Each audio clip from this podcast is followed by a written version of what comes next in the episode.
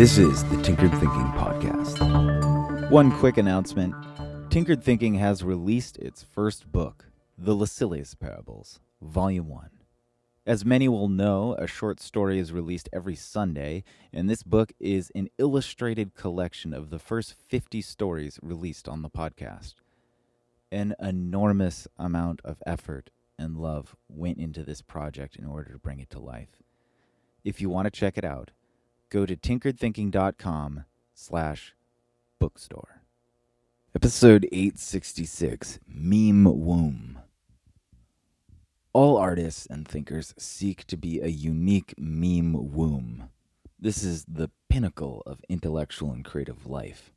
It's what awards are given for, it's how legacies are established, how fame is formed, how religions and countries are initiated, and also how innovation creeps into the world. A meme is just an idea or a cultural unit, a piece of information that is somehow interesting in a way that enables it to replicate and spread to new minds. A single word is a meme, but so are phrases and pictures, gestures, brands, symbols, even stories and people. We use memes to make sense of the world, and memes use us as hosts in order to propagate and live. To be sure, some memes don't have our best interest in mind and operate like parasitic viruses. Or put another way, there's some really, really bad ideas that float around, persisting through time despite being bad for people to be convinced by. The funny thing about this fact is that both the individual infected with the parasitic meme and the person who consciously labels that meme as bad will agree with the above statement. That for whatever reason, bad ideas can persist. The artist, intellectual, and creator is an individual who hoovers up memes through reading, watching, listening, and research with the hopes that two or more memes might combine in a novel and interesting way in their mind. This is the instance of having an original idea. No idea is born of pure nothing.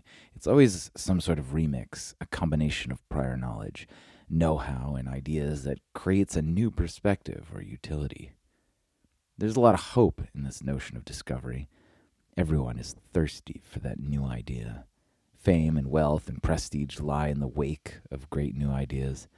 But of course, there's a rather foreboding dark side.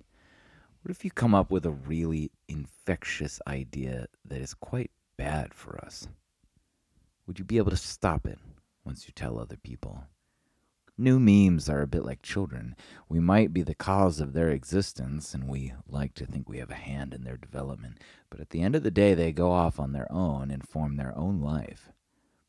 Our pride or horror is somewhat left to luck and fate as to whether the life of that new meme brings well being to humanity or not.